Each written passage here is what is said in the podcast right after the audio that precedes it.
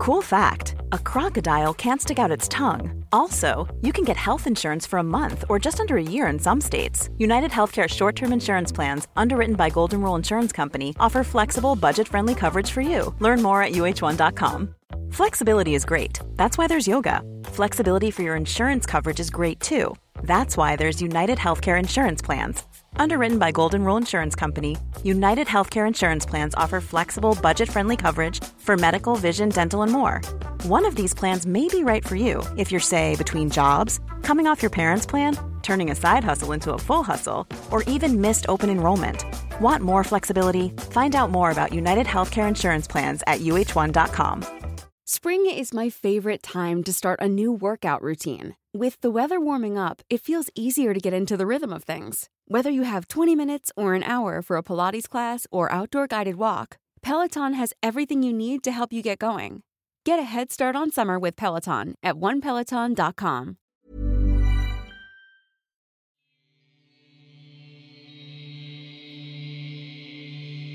Hi, this is your host, Brian James. Before we get to today's podcast, I just wanted to take a moment to tell you about some new benefits for Medicine Path Patreon subscribers. We now have stickers and t shirts for patrons at the 10 and $30 tiers. That's right, folks, the Medicine Path now has merch. The t shirt design is based on the cover of one of my favorite Black Sabbath albums, Masters of Reality, and the text on the shirt reads Yoga and Meditation Master Your Reality. Not many people know this, but when I was about 8 years old, the first record I ever bought was a greatest hits compilation of Black Sabbath tunes. I became completely obsessed with this record, and from then on, my family nickname was Ozzy. Don't tell anyone. This t shirt pays homage to that great working class hippie metal band and to my love of yoga.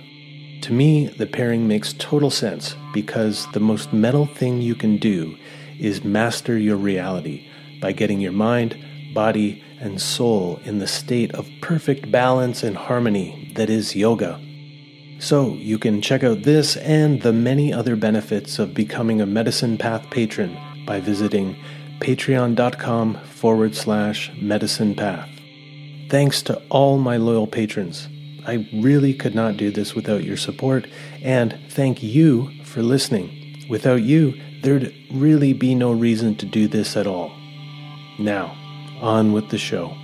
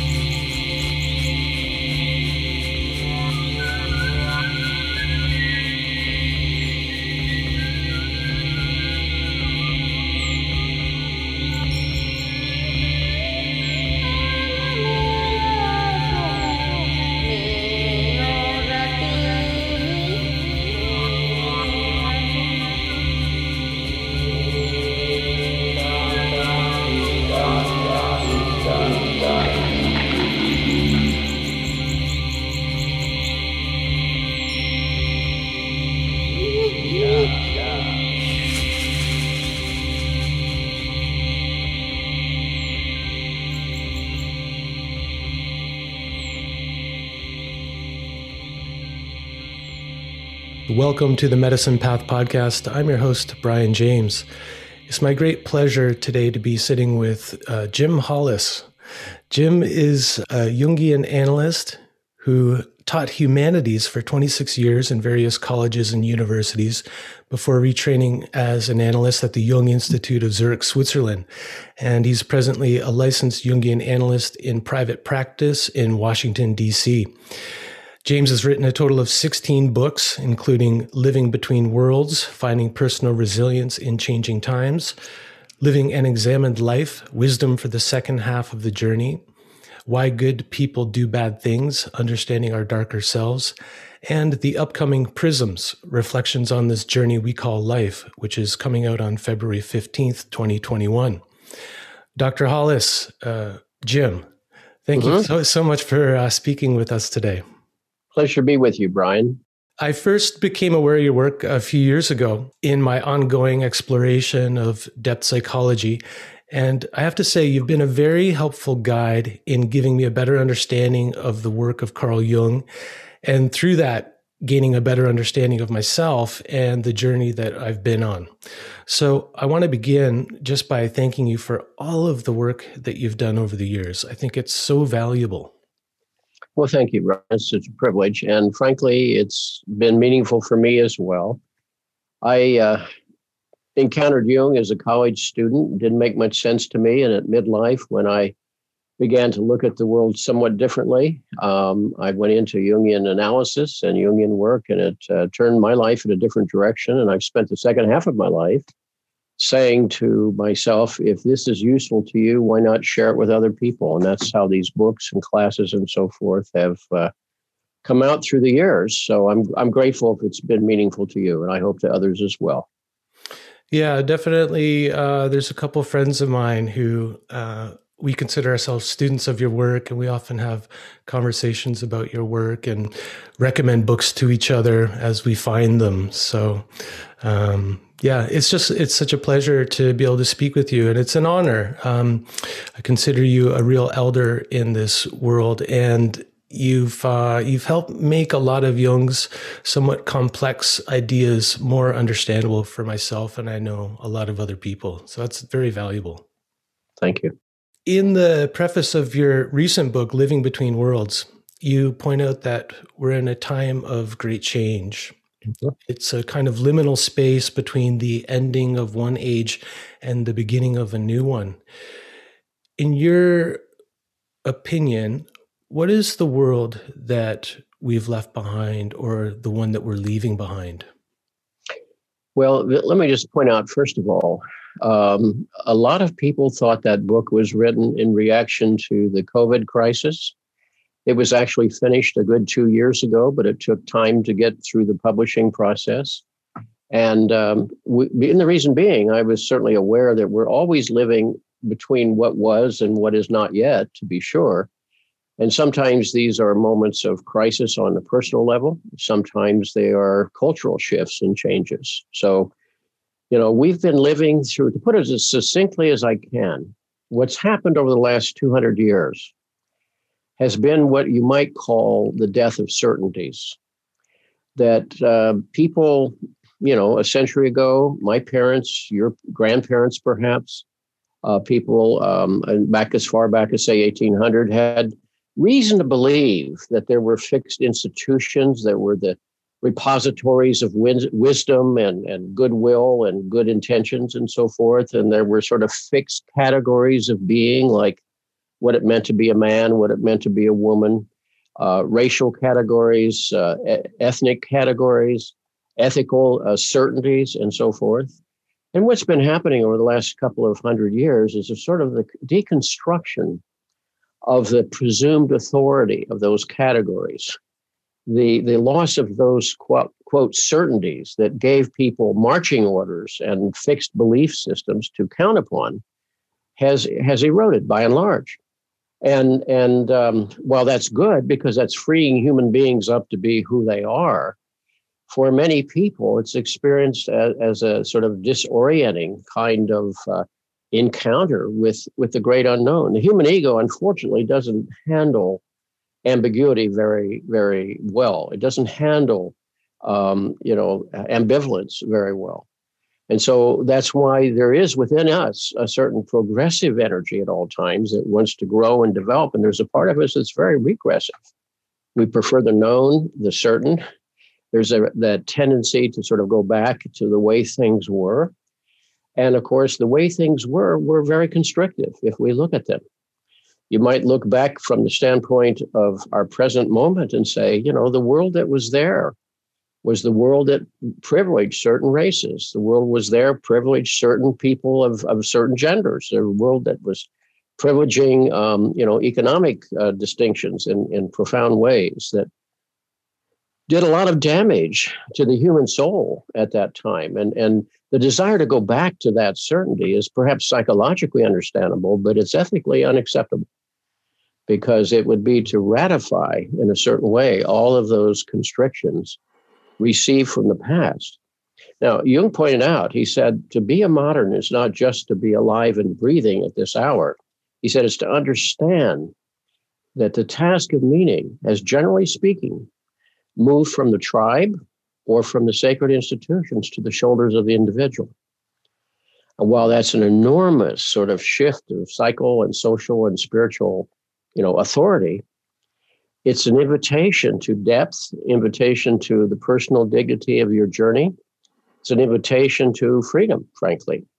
And yet it's terrifying, which is why so often you find in people's lives or in institutional lives uh, this this regressive tendency to say, let me go back to what worked. You know, give me the old time religion, make a uh, you know, make America number one again. Those kinds of things that are, are, in a sense, slogans for ratifying the sort of limitations of the past. But we do so because there's a part of many people, at least, where that prevails, which is, and again, a reaction to the anxiety of openness, the anxiety of ambiguity, mm-hmm. the anxiety of a certain kind of freedom. Yeah. The, uh, the anxiety of being in a transitional period, right? Mm-hmm. Mm-hmm. Um, you say in the preface to that book, in a quote, I think we may be not on the brink of the new age, but teetering at the edge of new barbarisms. Mm-hmm. And, you know, reading that now, I can't help but think of the photo of the young man dressed in horns taking over the Washington Capitol. Mm-hmm. And the irony there is that he promotes himself as a kind of new age spiritual warrior. So, what do you think is going on there? Well, again, I can't speak of his individual psychological state. I don't know him, of course, but there, there was an extraordinarily um, violent reaction to the anxiety I was talking about. In other words, no one wants to stop and pay attention to or be present with their own anxiety. We want five easy steps to get rid of it. We want a pill to take care of that, or we want to reinstitute some other kind of certainty. And so, what you were seeing there was enormous anxiety expressing itself as violence. You only get violent when you feel profoundly threatened. And what was the threat of an orderly transition of power? What was the threat of, of having a successful election in our country? After all, the system worked the way it was supposed to work. And, and, and yet, again, what it embraced was social change, uh, racial changes in this country, socioeconomic changes, and so forth. This is not to say there aren't real problems out there. A lot of people are economically gravely distressed even before the virus, and I have deepest sympathy for that. And, and so, in the face of uncertainty, there's again that tendency frequently to regress, to go back to the good old days, even when a sober assessment says, you know, coal is not coming back. It's not the future. Fossil fuels are, are, are dated in, in their, we can't afford them that much longer because our planet can't take it anymore. Um, manufacturing, as we knew it, has pretty much fled our shores. It's not particularly coming back. That doesn't mean there can't be some significant shifts and new agendas of healthcare, education, goods and services, and of course the you know the green power system, which they think in the long run will provide even more jobs. But it's hard to make that transition. It's it's easy to talk about it, but if you're the person going through losing his job and not knowing where he's going to get next month's rent, you can understand why there's an inner sense of panic and, and so forth. So what we were seeing there was people fed a certain narrative a narrative which I happen to believe was wholly false, but a certain narrative that would account for why they're feeling so anxious, rather than a kind of sober assessment of the actual causes and changes that are going on, and they're going to go on regardless. We're not going back to the past. That's all there is to it. But in the face of that, then the only rational or sane thing to do is how can I uh, adapt and, and cope with the, the future and, and learn what I need to learn to move forward? I'm 80 years old. I'm not necessarily interested in learning new things myself. I feel a stranger to the computer era. And yet here we are using this instrument to communicate. And how wonderful an opportunity it is for us to have a conversation with potentially thousands of people out there. I'm grateful for this, but I, it was not a natural transition. You, you have to throw yourself into those transitions and and and and in a sense go with change. The only thing that we can say about nature is it's in constant change, whether it's the world out there around us, the physical world, or or the world inside of us that's constantly changing. Yeah, uh, you mentioned the panic that can arise in times like this, and in the first chapter of the book, you talk about the connection between panic and the old nature god Pan. Mm-hmm. And there's also clearly a resonance with the word pandemic, which is, of course, mm-hmm. something that mm-hmm. everyone mm-hmm. is dealing with right now. Can you share a little on how you feel uh, Pan is connected to what we're currently going through? Is this a resurgence of the the old gods? Well, the reason I mentioned that was just to give one of many examples we can give in history where the old order or operative metaphor dissolves, where your sense of what's running the show, uh, what's what's what are the invisible forces that are at work that are constructing and sustaining our world. So a little over two thousand years ago, I mentioned in the book. Um, a terrible rumor uh, circled the states around the Mediterranean, and it produced panic. And the rumor was that Pan had died. Now, I realize this hasn't brought grave distress to you or to me per se, but there was a time in which it produced enormous cultural confusion. Because Pan, we think of this little guy who's half goat, half human. He represented, in a sense, the ancient view of the world tied to the earth, tied to agriculture, tied to the instinctual life that was being replaced by the emergent city states of Egypt and, and uh, um, uh, Greece and Rome and, and so forth and others. And, and represented in a psychosocial spiritual shift of the locus of authority from the grounding in nature to the sort of creation of a world of artificials. For example, so much of our life is given to pursuing economic goals. And economics is a wholly invented set of constructs people living in nature have no interest in economics. You know, they're in their natural environment, living, you know, the struggles of daily life. But you you take a person out of that and say your goal is to make money or to be successful or to do this or that, and you realize your whole your whole sense of yourself has to be twer- tor- uh, sort of twisted and torqued around to fit into this this world. So whenever the roadmap dissolves or whenever the core metaphor uh, erodes, it puts you into a new forest where your map doesn't apply, and that causes panic. So panic is that feeling is I don't know where I am, I don't know where I'm going, and that happens to us frequently in cultures. And it's been happening progressively in the Western world, particularly, and partly the Eastern world too, uh, over the last two centuries, but now with increased rapidity. Mm. Yeah, wasn't it about 130 years ago that Nietzsche proclaimed God is dead? Mm-hmm. Yeah. And, and he wasn't, strange enough, he wasn't making a metaphysical statement. He wasn't making a theological statement. Right. He was making a psychological statement. He was saying, I see people maybe going through the, he was in Basel, Switzerland at the time. I see people going through the motions, but I don't see this quickening their souls. I don't see this moving them in some deep and profound way. This is routinized behavior, it's institutionalized behavior. And unfortunately, you know, every institution is founded to serve some ostensibly noble purpose to pass something on of value. But in time, it becomes, quote, institutionalized. Mm-hmm. You know, the famous uh, Groucho Marx uh, joke where he said, you know, marriage is a great institution, but who wants to be institutionalized, you know? And, you know, after a while, it starts serving its own self maintenance as its chief value. And, and uh, it often rewards its elders in one way or the other, or its priesthood, or its uh, CEO class, or whatever, their golden parachutes. But, you know, in, in the long run, he was saying, does this institution, as I see it, and these practices, as I see them, um, move and deepen a person's journey? Does it call upon them for their own, you know, best response to this uh, challenge of living? And for him, the answer was clearly no, and and that's really what he meant. Mm. Wasn't it Kant that said um, form without function is empty? Mm-hmm.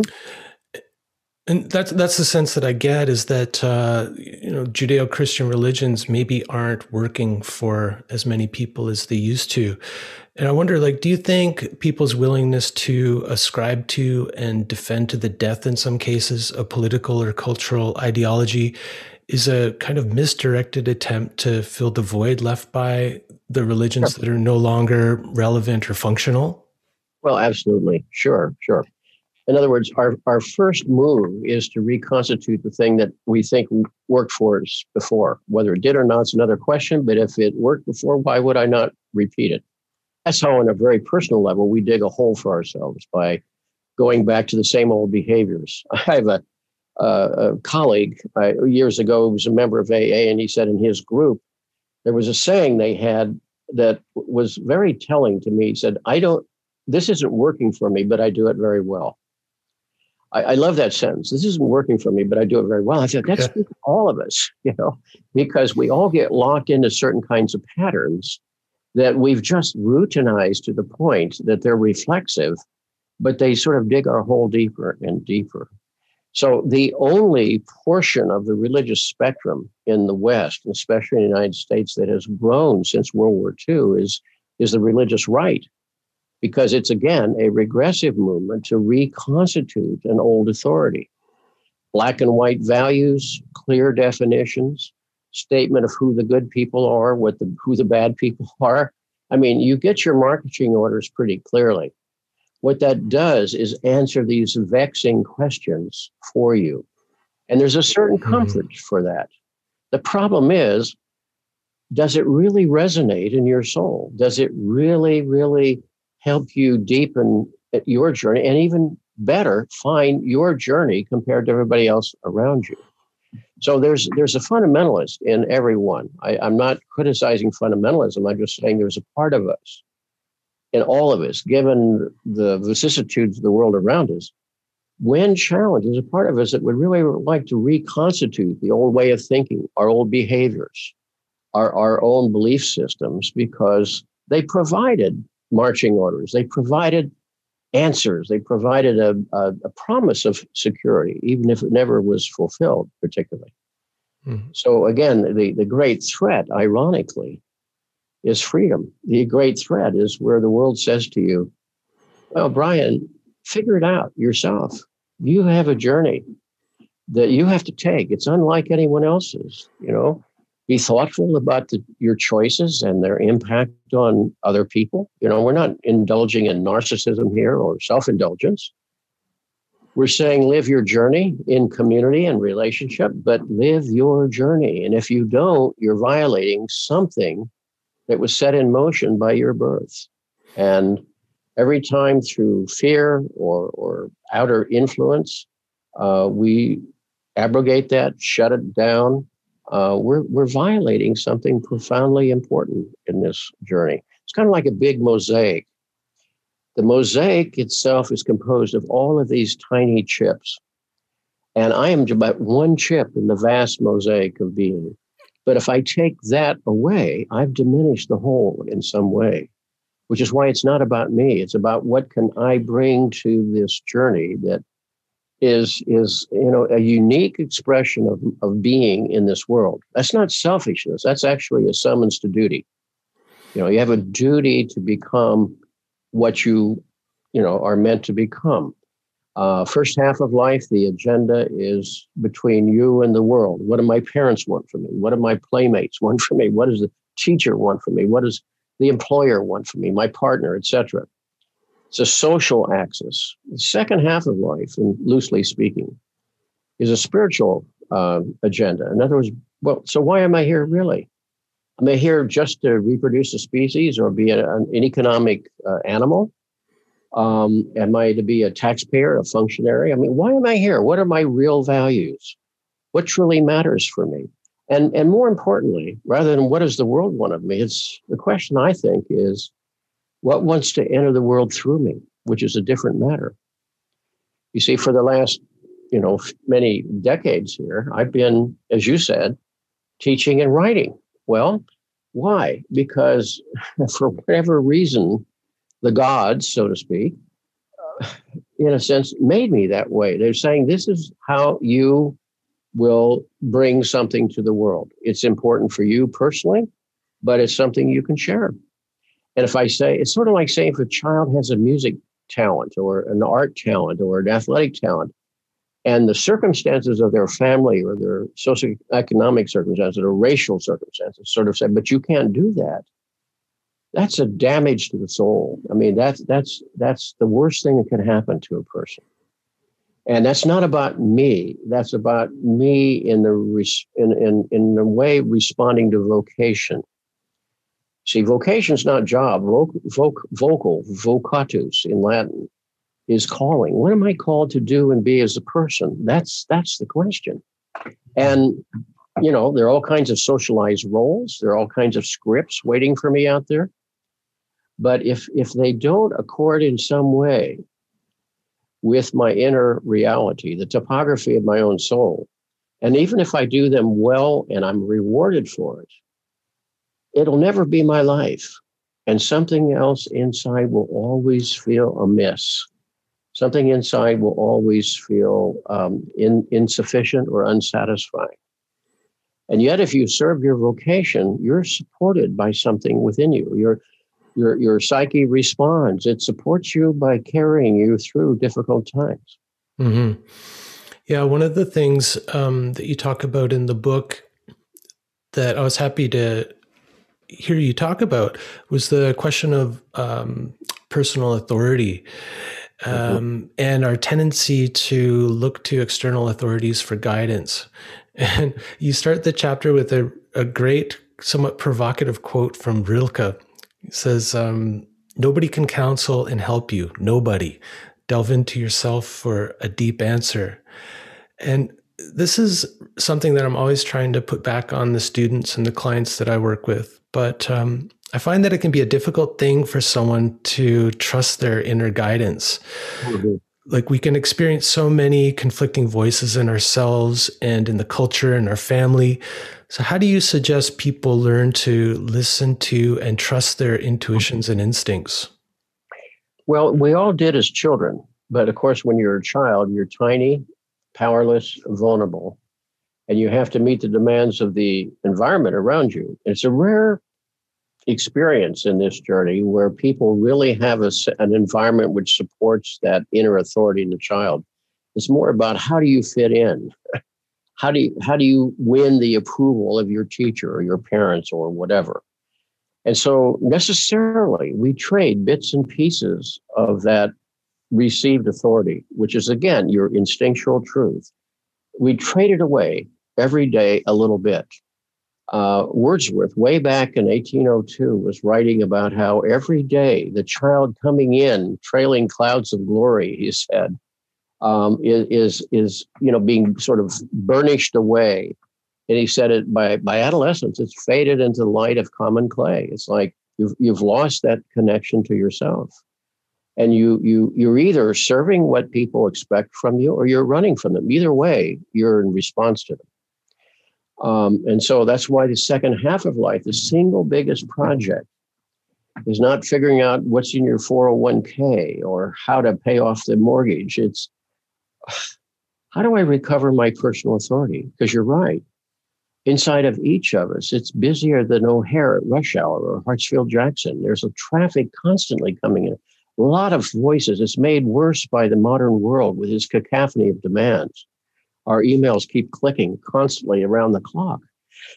Excuse me. And inside, there are all kinds of received voices as well that we think at times are ours. So the second half of life is an ongoing discipline or requires a discipline of sorting and sifting which voices come from my own depths, from my own soul which are received voices from my, my parents, my family of origin, which are the ones that are coming from the outer world. They're not all right or wrong. It's just that I have to be able to, to sort through that, make some choices. Because otherwise I'm I'm living simply responsively to the most the to the noisiest vote, voice that comes my way. And and then working at that throughout the rest of your life comes the second task, which is the courage to live it. If I find that I'm in a relationship that no longer is resonant inside, and I want to come back to that word resonance in a moment, or if my career, which was maybe once wonderful, but I've I've been there, done that, outlived that, something else is calling for me, then I have to have the courage to face those very difficult decisions. If I don't, something in me dies. And something knows about that. Something knows, and it will always show up symptomatically.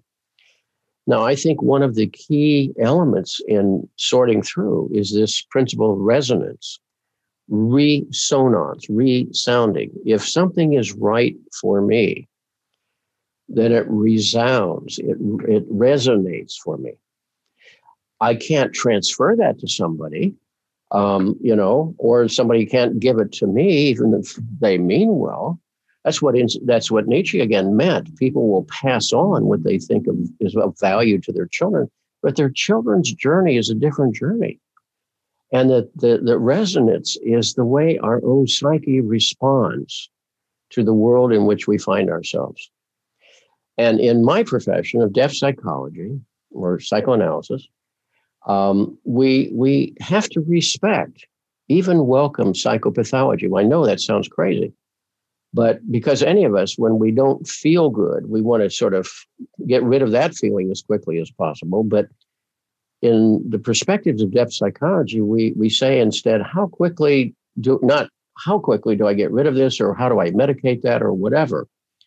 We have to ask the question: Why has this come? What is this asking of me?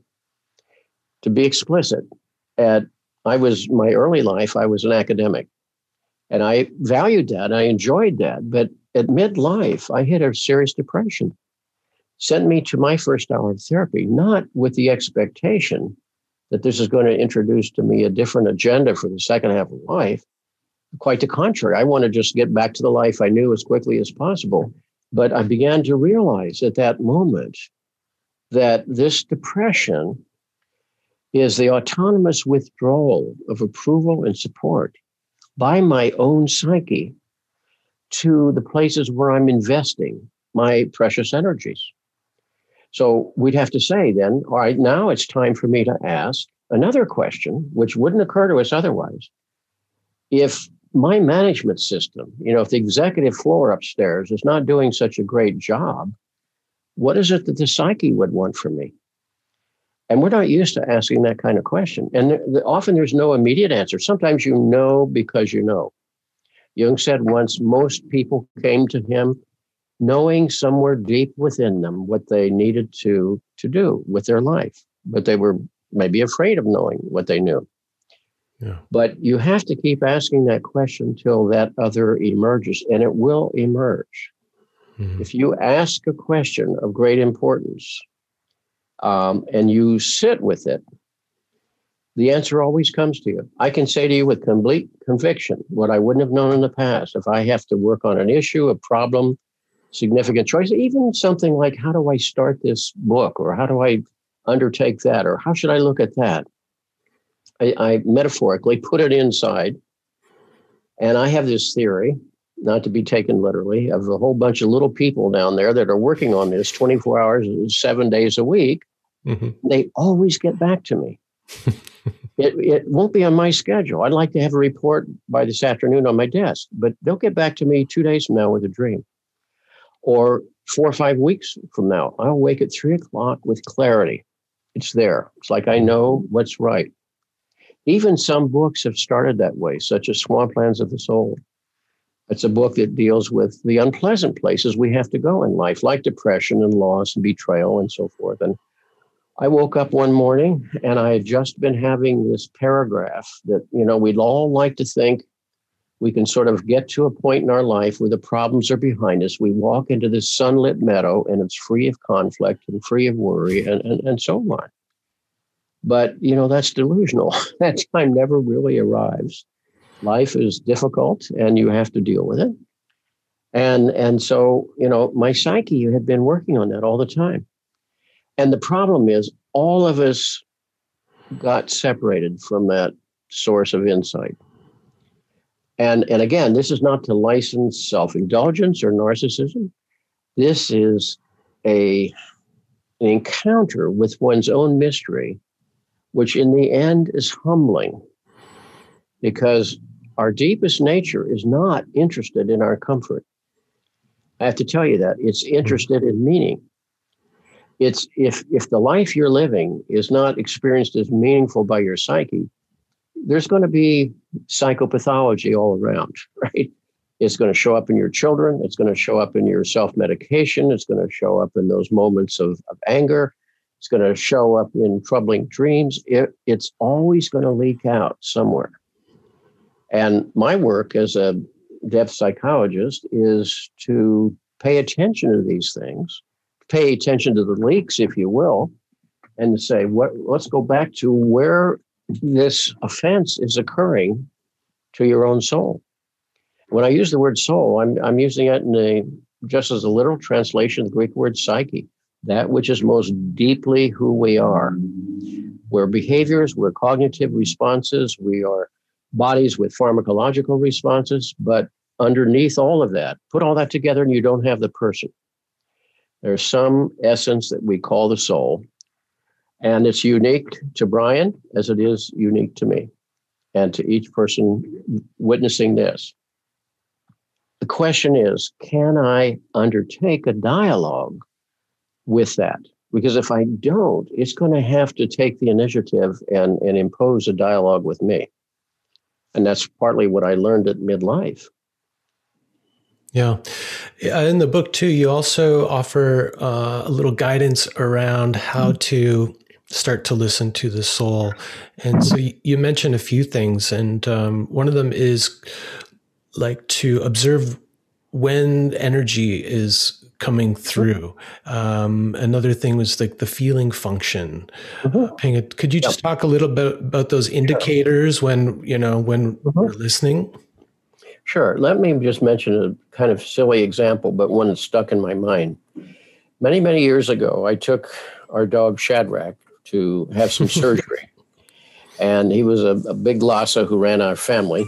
And uh, I said to the surgeon when I went to, to get him, I said, well, when can I let him get up and walk around? And he looked at me like, what's wrong with you? He says, he's a dog. He knows. In other words, he knew what was right for him. Sure enough, he laid around for a couple days, and then he got up and started walking around. I thought, he knows. Mm-hmm. We are equipped with elemental systems that are overridden in our reporting to the world around us, one of which is the energy system. We can mobilize our energy. Thank goodness. You need to do that to get up at two in the morning and feed that crying baby, or you need to step out of the way of that speeding car, or whatever. But if you keep mobilizing your energy in the wrong direction, it's going to lead to boredom, uh, depression, self medication, burnout, all kinds of things. Mm-hmm.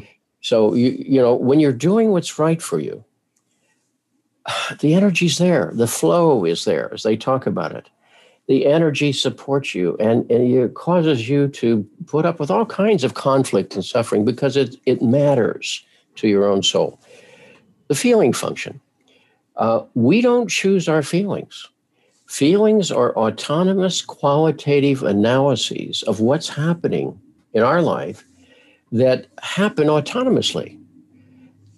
Afterwards, it comes to consciousness. I can dismiss them, disown them, project them onto others, anesthetize them, whatever. But I, I, I, if I pay attention to it, in other words, I can be doing all the right things that my executive core up here thinks is right. Um, but underneath, it never feels right. And when you're doing what's right for you, the feeling is there. Thirdly, we have dreams. Um, we average six dreams a night, as sleep research tells us. Everybody's going to say, Oh, I don't dream that much, or I don't remember my dreams. Well, that may be true, but we are still dreaming. And if you stop and pay attention to dreams, over time you begin to realize there's some other center inside of me, some other locus of knowing that has a perspective that's larger than my conscious perspective, is critiquing my life, has its own agenda, and amazingly is seeking to communicate with me. And wouldn't it make sense once in a while to sort of pay attention to that and sort of dialogue with that? Now, sleep research tells us, I'm, I'm 80, and they say by the time we're 80, we'll have spent six years of our life dreaming. Think of that six years out of 80 years in the dream state. And most time people don't remember. Now, there's a lot of evidence to suggest, you know, nature doesn't waste energy, so it's serving purposes. And one of its purposes, I think, is to metabolize the massive stimuli that come at us in any 24 hours. And if, if we are not allowed to do that, we fear, feel unrested, you know, irritable, restless, etc. But in addition, it, it makes a qualitative response to our life, and that's significant. So I, I think the deep psyche has two agendas. The first is our continued growth and, and development, because if we're not growing and developing, then there's something in us that's already dying. And secondly, self healing. It's seeking the restoration of some homeostasis within us. It's seeking our, our inner balance when the world around us is unbalanced. And also is this issue of meaning. If something means something, really means something to you, it's worth your sacrifice. It's worth the cost you pay. Um, many times people have had to sacrifice profoundly for things that mattered, and, and even the people we would value in history didn't have easy lives or comfortable lives. We wouldn't want to trade with their lives, but because something was meaningful, they lived it, they embodied it, they stuck it out, they, they fought their way through it. And, and that's why they are exemplars of, of the meaning of this, this journey. I can't manufacture meaning.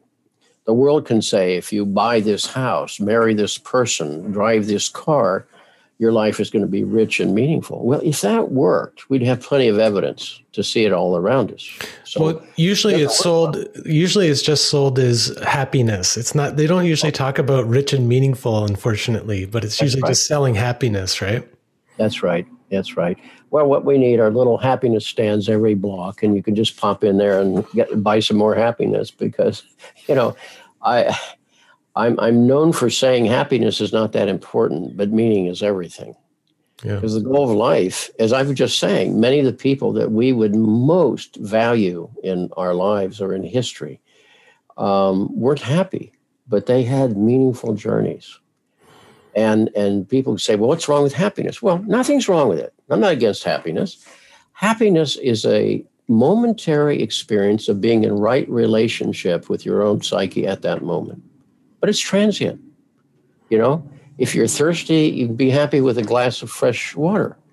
You know, too much water, you drown. It's like so much is transitory and contextual. And if I'm happy at any given moment, if I can build myself an island where I'm happy, that means I have to shut off the fact that just down the block is a hospital with people suffering. And over in this direction, there are people suffering in, in enormous injustices. So, am I going to isolate myself from the real world as it is to buy some sort of phantasmal happiness? I don't think so. Mm-hmm. Um, happiness means you you you're doing something that you feel is mean that is meaningful to you.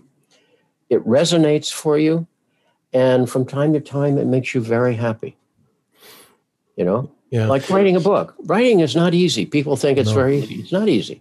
I write at the end of a long workday Hmm. And when I'm tired, I like to turn on the television and watch the news or a ball game or something like that. No, there's something in me that is wanting expression. You know, I don't do it for money. There's not that much money in it. You know, it's it's like this wants expression through you. So when I do that, I find myself experiencing a happiness that comes out of that, even though it's, I would say, hard labor. Mm-hmm. Yeah. I guess one of the things that's difficult for people when we present this idea of listening to your inner guidance is it can be hard for them to make a discernment. So you talked about how the soul will be critiquing our life and our actions. Mm-hmm. How do we separate that out from an inner critic voice that may have its origins in our childhood? Mm-hmm. How do we know who we're talking to in any given moment? That's a that's a profound question, and there again is discernment. That's an old-fashioned word but we need to bring it back into play again. Discernment means sorting and sifting, sorting and sifting. And there is no one who doesn't have internal voices of denigration that are working. And sometimes they are so powerful, they dominate a person's life and they keep sabotaging themselves or serving something that um, will, will never achieve what, what is important for them to, to do in their life.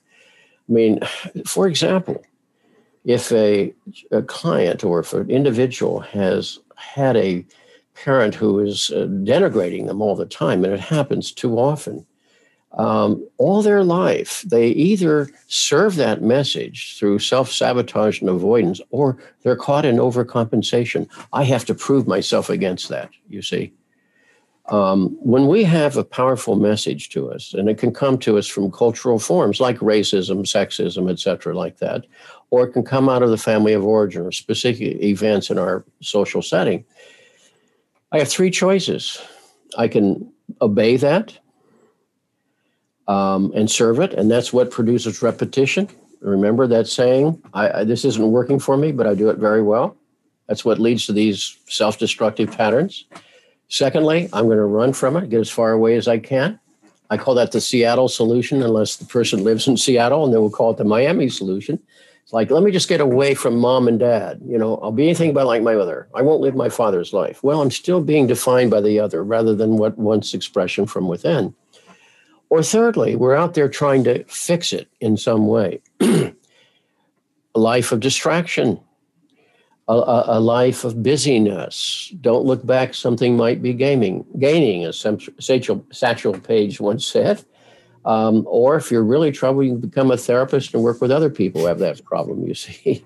because often in the um, sort of psychic architecture of professional caregivers, of clergy and nurses and physicians and psychotherapists, social workers, so forth, is they were often a very sensitive child who felt the disorders of their family mm-hmm. and got identified with trying to sort of provide that homeostasis. And of course, they can't fix mom and dad, but they get very locked into that um, mode of adapting them, their own soul's agenda to that. And so I would go so far as to say that half of people in the helping professions shouldn't be there um, because they're pushed there by that dynamic, and half should be because that's their calling.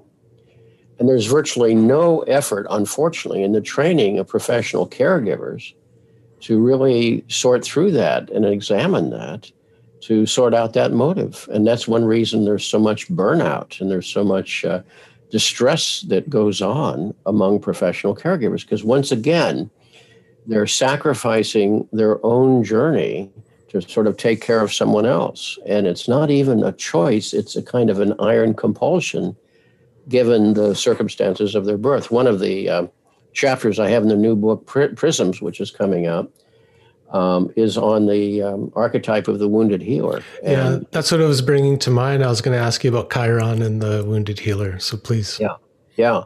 And, and, and the wounded healer means, and that's in all of us, even if you're not in the overt healing uh, professions there's a part in us that's always trying to fix the other because if they're there for you know they're okay then a we can relax and maybe they can be there for us in a better way you know a lot of children get locked into that so even if they're not a professional caregiver maybe they pr- program computers or whatever they're doing they're they're they're still caught in that old need to fix the other and I can say as a therapist, we never fix anybody else.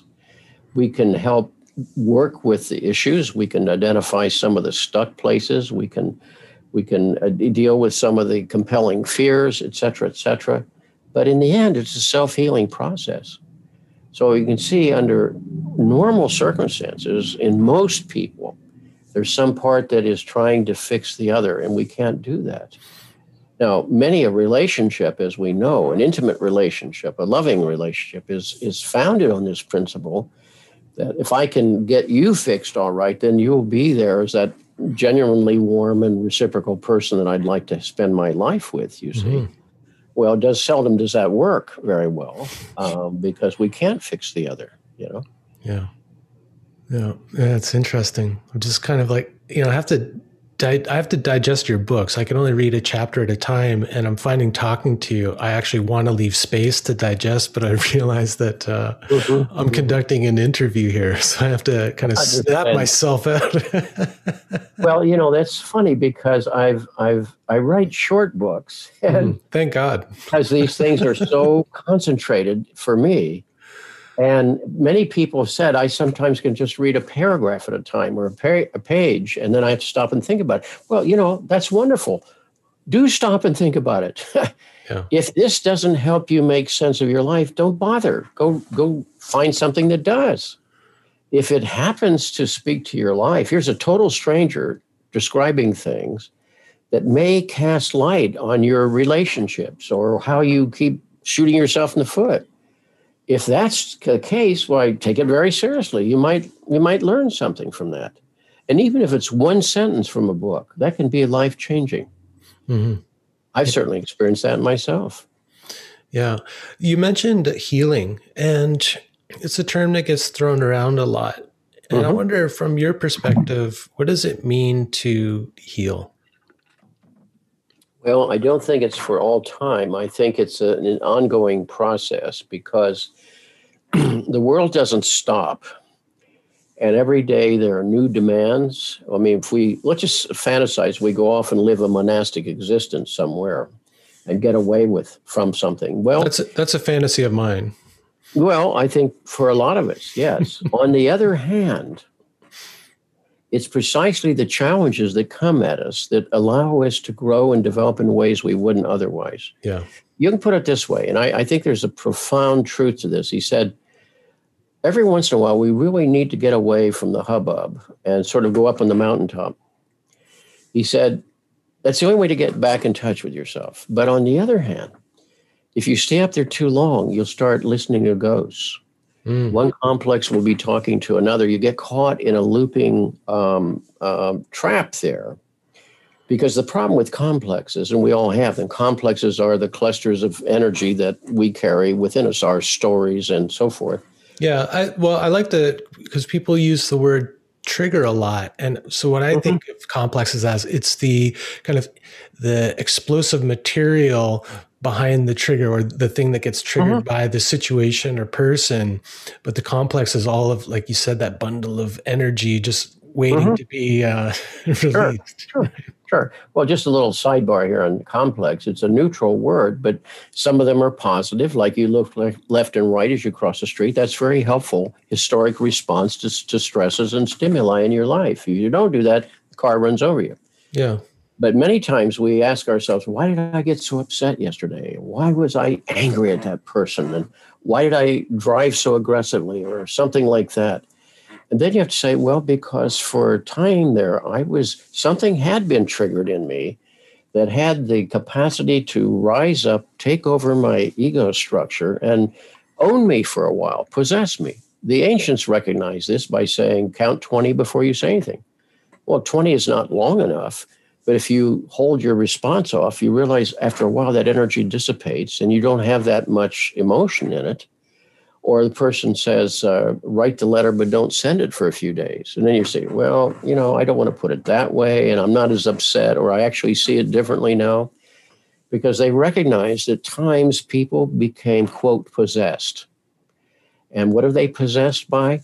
They're possessed by archaic stories, things that happened to them, scripts, and so forth. And the problem with the complex is it has no imagination. It's only going to repeat hmm. the same tape that was there, a tape from our early days, usually. So there's something often infantilizing about that. And it's going to say the same old, same old. That's why we have to pay attention to the autonomy of the psyche. The dreams don't come from that place. The symptoms don't come from that place. The feeling function doesn't come from that place.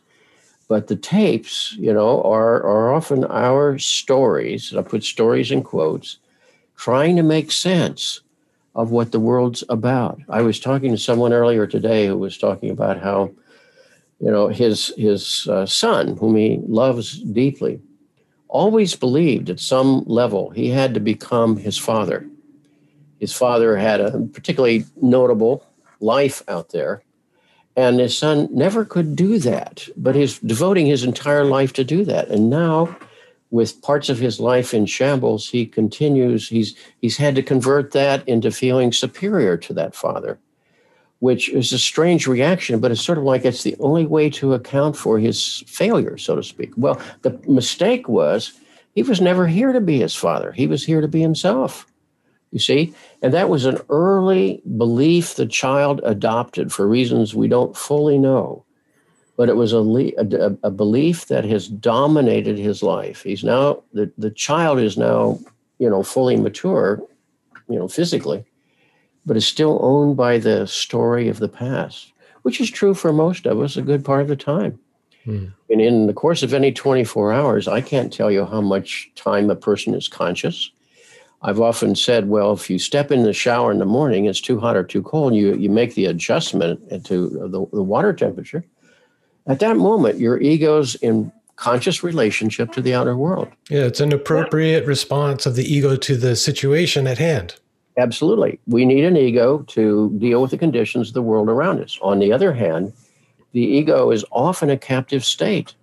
It's often under the influence of, of the unconscious material I've often joked with people. I said, you know, if a state trooper, you know, stops you when you go home from this session or this meeting that we're having or whatever, just tell him it's okay, officer. I'm under the influence of a complex, you know, so they yeah. write a DUI for you. But the truth is, we drive most of the time under the influence of a psychological complex, some of which we know about, but much of which we don't. It's funny that you uh, talk about it as being under the influence. I, I often think about it that way too, uh, because people say, you know, I wasn't in my right mind or I was out of my mm-hmm. head. I didn't know what I was doing. It's like I blacked mm-hmm. out. So I came up with this little acronym to for people to refer to when they're under the influence, when they're triggered. So I call it sober response. So it's stop, mm-hmm. observe, breathe, evaluate, yeah. and then respond. that's, no, that's exactly right. Ironically, I used the word sober twice, and it's not a word I use very often, but I think I used it twice earlier today, and it just came to me. So I guess it was setting you up there for that uh, that usage. That's wonderful. Now, would that be a synchronicity? I guess it would. Yep. well, I'm glad you talk about healing as uh, this ongoing process, that there is no endpoint of being healed or fully integrated, because often when people come to work with me, whether it's uh, learning a yoga practice or coming for some uh, counseling, they come with this fantasy that if they do enough yoga, do enough psychedelics, or do enough therapy, that at some point they'll be free of conflict and the emotional triggers that are causing so much turmoil in their life, right? And so all I can tell them that from where I stand now at age 46, having been doing this work for some time, mm-hmm. those things are never fully gone, right? But it's like with more consciousness, it gives me a greater sense of personal freedom, mm-hmm. uh, compassion for myself and for others. And like you mentioned earlier, it gives my, it puts my suffering in a more meaningful context, right? That's right. And um, for you now, 80 years old, you've been an analyst for 40 years. And so I imagine you've been living an examined life for quite a lot longer. What do you think? If we do enough work, do our triggers eventually go away? No, no, we don't. First of all, we're historic creatures. Everything we've ever experienced is still contained within us. It's in our neurology, and it's in the th- sort of the, the storehouse of emotional uh, imagery that can be triggered at any given time. This is why people could, let's say, have a dream about their third grade teacher they haven't seen in 50 years. You think, how could she be here? And yet there it is. She's living day because that's there's no time or space in the psyche per se. And Jung said quite rightly, I think, he said, we don't solve these problems, but we can outgrow them. That's the point. Hmm many times people have said, you know, we, have talked about this. I thought I was beyond it. And yesterday I found myself on the phone talking to my mother and I started screaming at this poor little old lady. I'm so embarrassed and ashamed. And I thought I was beyond it. Well, look, you always have that history at work with you. What, what, why should we be surprised that it got triggered yesterday? Because you carry that with you. The difference is today you recognize it sooner. You reduce the amount of damage that it does. You climb out of it sooner. The moment you think, I'm in a complex here, you're already beginning to step out of it, if you can even think that. Right. The recognition. Yeah. Yeah. Yeah and and there are certain ways we can get a sense of that because i can't talk about the unconscious directly by definition it's unconscious but right. if, if you feel certain places in your body that routinely seize up or you know for somebody it's sweating palms or constricted throat or shaking extremities or whatever a tightness in the chest um, you're in a complex. Just know it you're in a complex. So at least you're you, you have a clue Mm-hmm. Secondly, where there's a rush of energy. Um, the problem is when you're in a complex and it's operating unconsciously, you think the amount of energy is appropriate to the situation. I'm not yelling at you. You see, when you've got a tape of that, you realize that guy's yelling, you know, because at the moment it feels appropriate. But the amount of energy discharging is in excess of the requirement of the situation. So when you feel that huge rush coming up, that's a sign that while the situation here may be problematic, 10% of this emotion is generated by that outer objective issue. 90% of this is coming from your history. It's in the basement, just waiting to be tapped. Mm. And and and thirdly, when when you realize that a complex is in a sense an alternative lens through which you see the world and you when we're in a complex, our view of the other or the situation is literally distorted. We see what the lens allows us to see, what it's not, not what it's really about. And that's why wherever we can buy time to reflect on something, to say, let me get back to you on that rather than, re- I mean, so often the phone rings, will you be on this committee? Okay. Then you hang up and you say, why did I do that? Mm-hmm. You know, Maybe a day later, you say, I can't, I don't have the time to work on that. You know, what took over there? There was an old, old archaic energy that says, well, you really want the other person to like you. You really don't want to get in trouble with them. Um, you know, it, you don't want to be out there on the end of this, you know, limb by yourself. I mean, those archaic voices that are so endemic to childhood just rose up and made a, a choice for you here in the 20, 21st century, you know? And it happens to all of us because we carry that history. Mm-hmm. And over time, we begin to recognize, well, we, we have certain triggers that will cause complexes. You know, if a person's going to take an exam or they have to do a public speaking thing or something like that, they're bound to have complex material activated you know, I'm a card carrying introvert, so public events are not normal for me or easy. But I always remind myself this isn't about you. Forget about you. People have their own problems and stuff in life. You know, they're trying to figure out their path. If you've learned anything along the way, that's what we're here for. Why not share that? And you see, then you're back serving what you're supposed to do. Let life be the vehicle that flows through you, you know, or you be the vehicle for the life that wants to throw, flow through you. But, um, you know, so many times people just seize up and are caught in that, that complex. The, the natural fears of the child does the other person like me? Am I going to get in trouble here? Will I be abandoned? Will I be punished? Mm-hmm. Uh, will I be alone? Those things are terrors to a child. And, you know, late years later, they keep people stuck in terrible relationships. They keep people afraid to change their jobs or careers or their geography. They, they, they keep people from the, the risk that life asks of us. And you realize again how much of our life is being governed by the past.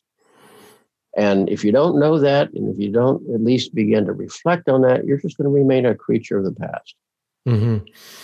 Well, hopefully that's comforting to people to hear that those um, tapes are mm-hmm. always with us. We we could try to bury them out in the desert somewhere, but mm-hmm. they're always there. They're going to be unearthed at some point, right? So, that's right. Um, best to be conscious of them, to be aware of the indicators that an old complex has been triggered. And mm-hmm. would you say maybe you know, I love what John Lee says about this. Like when you're emotionally triggered, is you got to take some time to grow yourself back up, and that might mean a walk mm-hmm. around the lake or something, right? Yeah. Or walk mm-hmm. around the block. Yeah. Would you say yeah. that that's maybe the best advice? Is just to give yourself some time when you can. The problem is life comes at you like this, you know, and you're often not given that time. You're in it. That's why I say you have to learn to forgive yourself by having fallen into a complex. That's stimulus response, just like that. But on the other hand, whenever you can buy time, or when you recognize that's what it was, then I'm already again reducing the damage and so forth. So, for example, there have been studies since the 1980s that decisions are made in our unconscious before we even consciously know we have to make a decision. Now, that's a little scary Mm. It's protective, but scary. So, for example, if a baseball is headed towards my head, I start reacting even before I consciously say duck like this and step aside. Or I was reading recently that if we're very thirsty and you drink a glass of water, um, you automatically begin to feel better. But that water will not have been distributed to your circulatory system for 20 minutes. So your brain has already trolled your body. You know, the complexes, the natural system saying relief is on the Relief's way. on its way, yeah. yeah. The seventh cavalry is coming. and it's fascinating how much of our life is on automatic pilot. Yeah. And you put that together physiologically with how much of our life is unconscious, and the window of consciousness gets smaller and smaller, you know, and, you know, then you have to say, well, I have to work pretty hard to keep that window open, don't I? Mm. And there's certain basic questions you start asking of a certain behavior or a certain decision or a certain stuck place. Well, where have I been here before? You know, this is not occurring just in isolation. I, have been in situations which analogously remind me of the risk or the danger or whatever the circumstance is here. Or when I make a decision, what is that in service to inside of me, really? And I have to add really because you can't necessarily trust the first response hmm. because my first response will be the old protection. It'll be my codependence. It will be my uh, you know desire not to feel isolated. It will it will be my fear of closeness or whatever it is that's come up. That made a decision for me. And that's not coming from my depths or what is really uh, coming from my own integrity.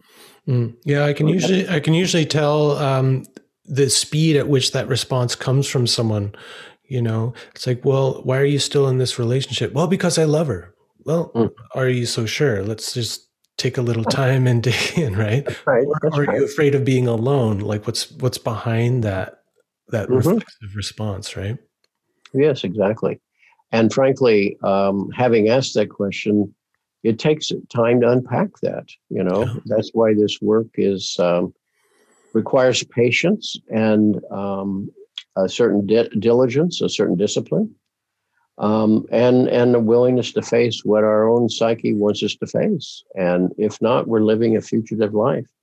Yeah.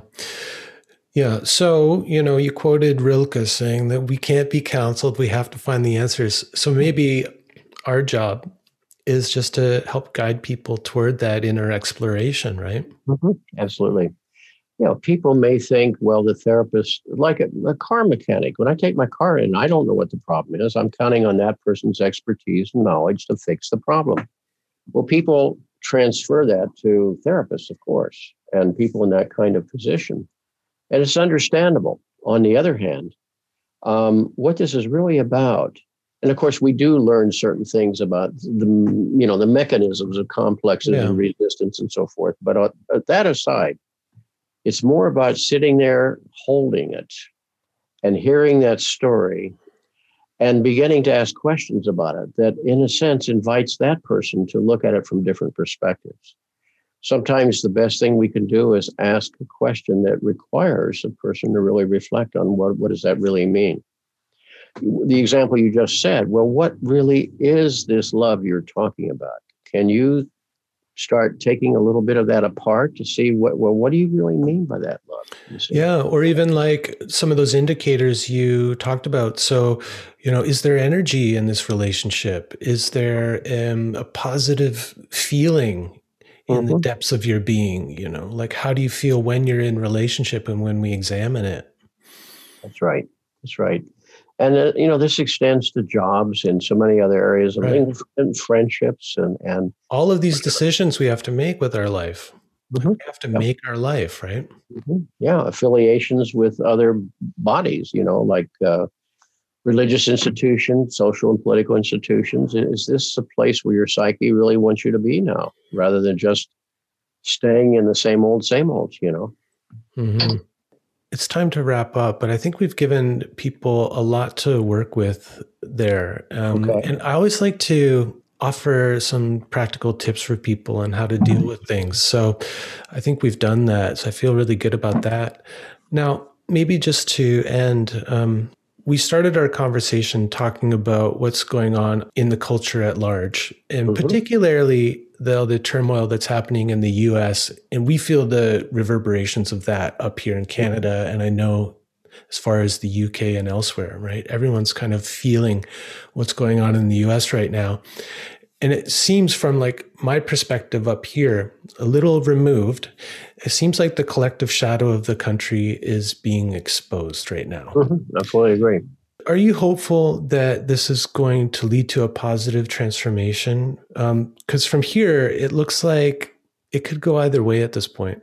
Yeah, no, I, I agree. I think it can go either way. Um, you know, we all want to believe a certain image of ourselves as persons. We want to believe images of our countries and our affiliations. And all of these structures in our life have a shadow. And the shadow itself is not evil per se, it's those parts of ourselves that we prefer not to look at too carefully. Those parts that are contradictions to our professions of, of virtue or value. Those parts of us that are um, contradicting our intentions, or those parts that are asking more of us than we really want to address. So I, I think um, you know America's done many major good things in the world, it's done some terrible things. You can't talk about a culture that has imported slavery. You can't talk about a culture that's uh, destroyed indigenous populations. You can't destroy, uh, talk about a culture that has, um, you know, ravaged the environment and many other such matters, which I, it's a long list, without saying there's a huge shadow here. Yeah. And so, you know, the biggest shadow here is is not about the history, the shadow, I think, is, is about the issues of change. To what degree? The changes that are occurring in the world are, are going to happen regardless. They can't be held back. So you can you can forestall them for a generation, you can forestall them for a certain political term, but they're going to happen regardless. Populations are changing, values are changing, and so forth. The future belongs to those who can adapt to the changed conditions, to those who are more flexible, to those who are more tolerant, to those who are more able to embrace the otherness of the other. And that becomes a shadow issue. The more insecure I am in myself, the less I'm able to deal with the otherness of the other, whether it's, you know, technological change on the one hand or, or social and racial and economic change on the other hand. And there's where the, the shadow is colliding in people's lives. And um, it's very much up for grabs. I, I don't think I will see it in my lifetime, what's left to me. But I think the future of this country is now being worked out, and it does have a substantial uh, impact on the rest of the world. That's for sure. Yeah. Well, thanks for that. I, I appreciate your perspective, and um, I'm glad I'm not alone in the the unknowing. Um, right. And just to finish, you know, I was really struck by a, a, portion of a poem that you included at the very beginning of Living Between Worlds. So I went and looked it up, and um, I'd like to finish just by reading that whole poem because, like the way that you talked about the healing project you know, I call it the the, the big project of integration, the one that's never mm-hmm. quite done. Um, mm-hmm. The way that that's never done, and but there's a lot that we can do. We can expand our capacity to to hold difficult experience, uh, which which diffuses the the power of of the complex right so there's things that we can do we can continue to grow and expand ourselves so that we can better deal mm-hmm. with these things that are always going to be a part of us and so this poem i think um, says something about that and i love the mm-hmm. way that it says it so it's uh, a poem called romanesque arches by tomas uh, tranströmer i believe is how you pronounce his name right mm-hmm. mm-hmm. so uh, it goes like this Tourists have crowded into the half dark of the enormous Romanesque church. Vault opening behind vault and no perspective. A few candle flames flickered. An angel whose face I couldn't see embraced me, and his whisper went all through my body.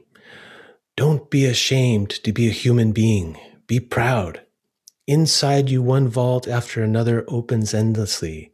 You'll never be complete, and that's as it should be. I just love that. When I read that, it, I feel greatly comforted by my discomfort. yes, yes, indeed. And frankly, it, it's it's a summons to an endless journey. As long as we're still uh, on above the ground and not below it, your life gets more and more interesting the more you pay attention. And that I firmly believe. The the project of your journey, Jung put it so succinctly. He said, "It's life's a short pause between two great mysteries." Well, and this pause is a mystery too. I was going to say, yeah, totally. yeah. So we we have to see how that plays out in our relationships and in our in our experience of our own journey. And you know, as long as you have curiosity and imagination, you're fully alive. And that's that's the nature of the human being, the animal who asks why and what does it mean. That's that's who we are. Yeah. Thank you so much, Jim. I really appreciate you taking some time to do this.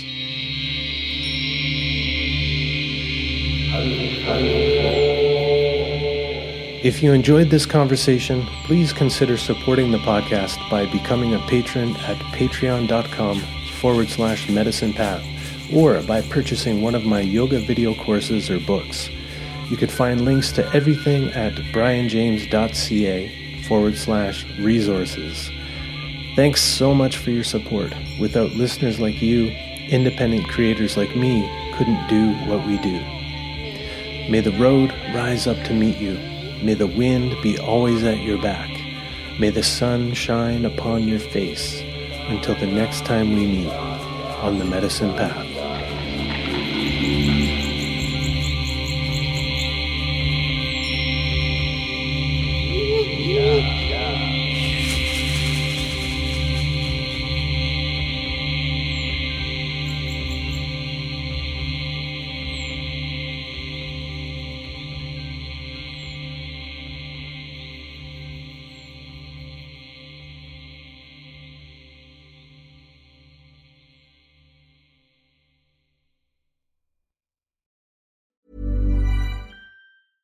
Want flexibility? Take yoga. Want flexibility with your health insurance? Check out United Healthcare Insurance Plans. Underwritten by Golden Rule Insurance Company, they offer flexible, budget friendly medical, dental, and vision coverage that may be right for you. More at uhone.com.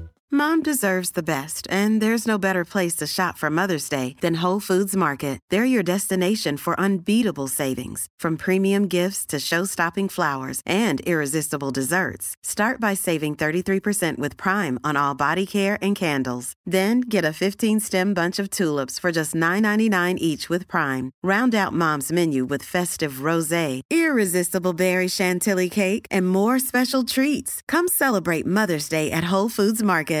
Even when we're on a budget, we still deserve nice things.